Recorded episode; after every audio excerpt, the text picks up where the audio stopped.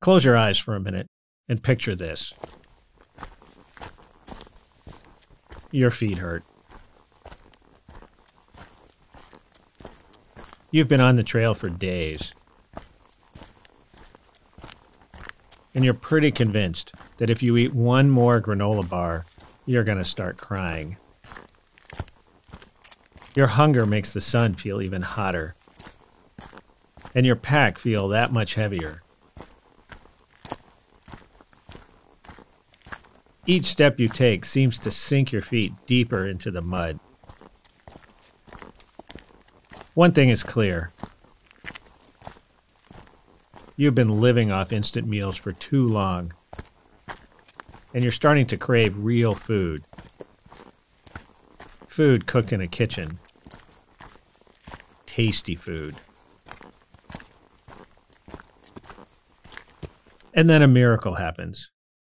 You smell it salt and oil mixed up into some beautifully unhealthy combination that is enough to make your nostrils flare.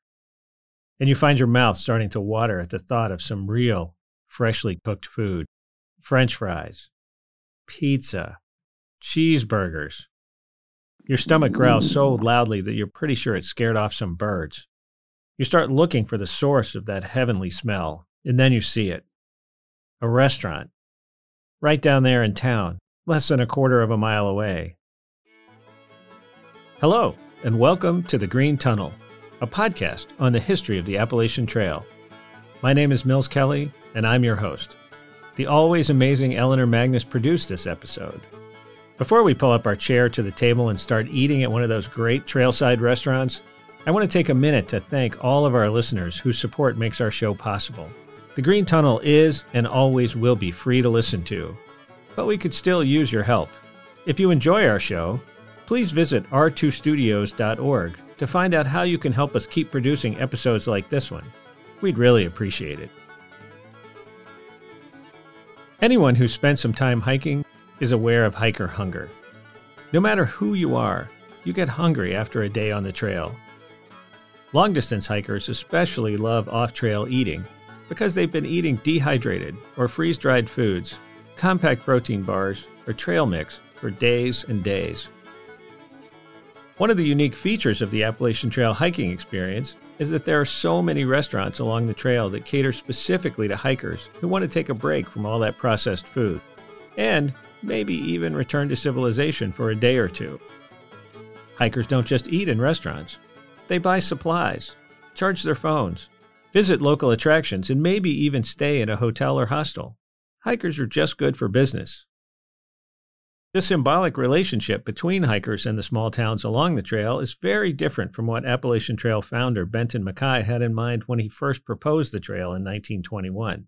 MacKaye was a socialist, and he envisioned the Appalachian Trail as a way to escape from the rampant capitalism of America in the 1920s. And he believed that small communities of rural producers would spring up along the trail, far from the reach of America's corporations. Brian King was the longtime publicist and archivist of the Appalachian Trail Conservancy, and he shared his knowledge of MacKaye's ideas with us in a recent interview. I mean, he was talking about planned communities on public land as if there were no inhabitants there right now at the time. It was all about resettling World War I veterans. As if they had no homes to go to, he would take them out into this quasi wilderness, plant them there, some would be farming, some, well, mostly forestry, using the natural resources, bypassing the corporations of that period and supplying towns with food, lumber, this sort of thing. It's all from the ground up, not existing communities, which makes it radically different from what we're talking about in the AT community program. Those utopian rural communities MacKaye had in mind didn't happen. What did happen was a growing interdependence between hikers and the already existing small towns the trail passed by and through. Eventually, the Appalachian Trail Conservancy began designating many of these towns official trail towns. Places like Hot Springs, North Carolina, Berryville, Virginia, or Monson, Maine. Those towns, in turn, have been able to leverage their connection to the trail to raise funds for economic development. You mentioned hot springs. Hikers are helping to prop up that local economy in, in small ways. Damascus is another one. Smaller places like Glasgow or Bastian. It's it's a big deal. Now, how big a deal it is in Front Royal, I don't know. They become communities because of a local group that applies for the designation. It's a collection of small businesses, usually Chamber of Commerce and others. Front Royal is much bigger than most of these places, but it's got a very active committee. They have grant writers on it. They're always looking for ways to improve the situation. Other communities are a little more passive, but it's the ones that are active, it's with the local economy in mind, and that's that's what we want. Before the backpacking boom of the 1970s, most hikers resupplied through mail drops. Boxes of food and gear shipped to small town post offices along the trail. But as the number of hikers grew, restaurants along the trail began to cater to hikers and their cravings. One such restaurant is Bob's Dairyland in Roan Mountain, Tennessee. Joe Miller is the owner of Bob's.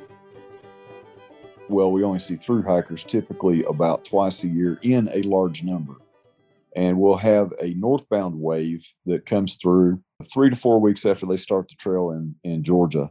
And a lot of times in the summer, just based on the weather, you'll see waves of these hikers coming in. Particularly when we hit one of these waves, we'll see an economic boost in our restaurant and other restaurants in town, in the grocery stores, oddly, even the gas stations. We'll see a bump in sales due to the hikers. Maybe they have friends that are coming in or support people that are, are meeting them to drop off supplies and so forth just about every business that I can think of in a Roan Mountain community or any of the Appalachian Trail community will see a benefit from having the hikers there. Obviously, it's not just the dollars that they spend, but it's also maybe the people they bring to a particular community. Many of the towns along the AT were once manufacturing centers. Damascus, Virginia was a lumber town. Monson, Maine processed slate and made furniture. But then those jobs left and the local economies began to depend more and more on tourism. And in the 1970s, AT hikers began to fill in the void created when the older businesses went away. When the slate industry and the furniture manufacturing company here in town pulled away and the school shut down, this place started to fall apart. And this foundation helped the people here who wanted to thrive and not die die the death of so many small manufacturing towns the foundation helped lay the groundwork for the community to pull together and to come up with different things other than, than manufacturing.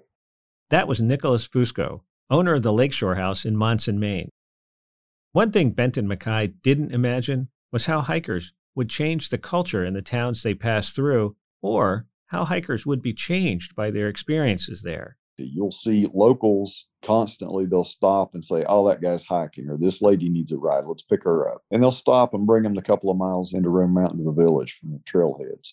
So I think that our entire area, all I think it's about 1,100 people in our community, work to embrace the trail and they realize what it's bringing through our area.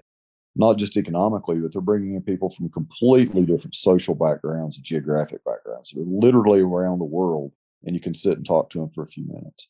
And I've looked over and seen some of our local people that very seldom maybe ever even get out of Tennessee, North Carolina area. And they'll be speaking with a guy from Venezuela or a guy from California or somewhere else that they'll probably never get to visit. So the community just builds itself.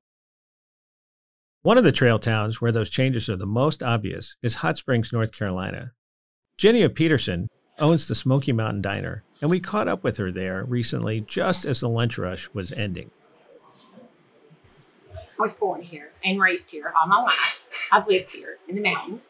When I brought 14 hikers home with me, they were from everywhere. Like one of the hikers, I said, I'm going to do something I've never done in the mountains before. And I'm like, oh, you know, what, what could it be? And he said, I've never shot a gun, a shotgun. And I'm like, oh, I come from a a hunting family, you know. And so it was just so different. I know that a lot of our, our traditions are the same, even though we're in two totally different areas. It's the interaction, I guess, of um, a little gentleman eats in here all the time and he's talking to this hiker, telling him about them killing their hogs and how they, you know, raised everything they eat. And I, I think the hikers are very interested in in the culture that they're going through. I know I've enjoyed uh, everybody's story. Everybody has a story of why you started the trail or why you're here or why this section's your most important section or most, I guess, friendly section. I know that Hot Springs has always been one of the friendliest towns, and we try our best to always portray that. Many of the hikers wandering into these small towns come from faraway places, including many foreign countries. Those hikers have so many opportunities to meet and get to know people from very different walks of life, and they can really liven things up in town, even if they might not smell so great. I think the thing that you know unites them all is they all smell pretty bad when they come off the trail. And sorry, guys, but it's true. So we've got four showers here at the Lakeshore House, and um, we encourage everybody who drops their pack and gets a room to, hey, why don't you have a quick shower? You know, and they bring tales of the trail, things that happened, things they saw, and because we got locals and we got fishermen and we got hunters and we got local artists a residency program and rotate. If we can put all those people together in this place, some nights the bar room is just an amazing amalgam of stories and people genuinely interested in what somebody else has to say because their experiences in life are so different that it's it's amazing sometimes just to to be a fly on my own wall and see what's unfolding in the bar that night. And some really boring nights can actually be magical where all the tables in the barroom get pulled together and a bunch of different people are sitting around having a roundtable discussion. And even after close, we just let them sit and talk. And, maybe we'll still give them a dessert or some beer, but we don't want to stop that from happening if it happens organically here at the Lakeshore House. So that's one of the magical things about here. The closer you look at the often but not always fleeting relationships between hikers and local restaurant owners, the more you see magic happening. My dad was a slingshot preacher, and he always helped different ones and stuff. And they loved that they could get him to take them on shuttles and different things like that. And so he was always getting stories of what they've been doing or what the way he was raised compared to what they were raised. And him, like 75 years old, was a big difference. They're just good guys. Not everybody is perfect. The majority of our hikers that we have now, we love them. They're always good tippers. They're always so friendly and so polite. And and we do our best. If you're here and you don't have a place to stay, I'll put you on my back porch. Or I'll call my neighbor and say, is there any way that you've got a campsite or something? Hot Springs takes care of their hikers. We really try our best. Like Jenia, uh, Susan Cooper, the owner of the Village Farm and Bakery in Delaware Water Gap, Pennsylvania, has been watching that magic happen for more than 40 years. We do everything from try and find rides if they need something, some medical help. We try and be an information central. So if they need something, someone isn't up there at the hospital for the church, then they can come here and get information. It's just been really neat. And then this year, I already have had three hikers that said, Are you still the person that I talked to in 2003 or 2010? And I'm like, Yes, I'm still here. I'm 45 years I've been here with you guys. You know, I am still the same person. He says, Well, thank you. So it, that's pretty neat. Do have a collection of postcards that come in to us to thank us for being welcoming and being supportive of the trail when they get done at Katahdin. So that's always exciting when I hear back that, oh, they actually made it. They actually finished their journey one of the things that I remember the most. The people that have come back to see us after completing their journey. They come back with friends, they come back maybe with somebody they'd hiked with, or maybe it's another family member. Sometimes it's their wife or their children. And to have those guys come back and see us, to be asked to do catering at someone's wedding. We've also catered people's funerals because they wanted to be here in Roan Mountain. Had dinners for their families before maybe a burial service or a service to spread their ashes. Those are the memories that I will always take with me, even after I'm retired and somebody else is running this restaurant. Those are the sorts of things that I'll remember. If you're listening to today's episode out on the trail, we apologize for making you hungry. If you've eaten at one of the businesses we've named, I hope you'll reach out to the owners and tell them that you heard them on the show. If you want to know more about the businesses we discussed today, we have links to all of them in our show notes.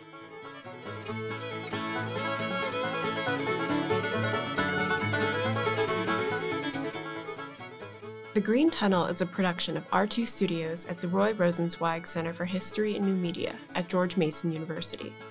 Today's episode was produced by me, Eleanor Magnus. Our executive producer is Jeanette Patrick. Jeanette also did the sound design for this episode. Our original music is performed by Scott Miller of Swoope, Virginia, and Andrew Small and Ashley Watkins of Floyd, Virginia. A special thanks to our guests for this episode Joe Miller, Nicholas Fusco, Jenia Peterson, Susan Cooper, Brian King, as well as the members of the Monson Historical Society. If you enjoyed this episode of The Green Tunnel, please give us a five star review wherever you listen to our show. To explore all of our shows at R2 Studios, go to r2studios.org. Thanks for listening, and we'll see you soon.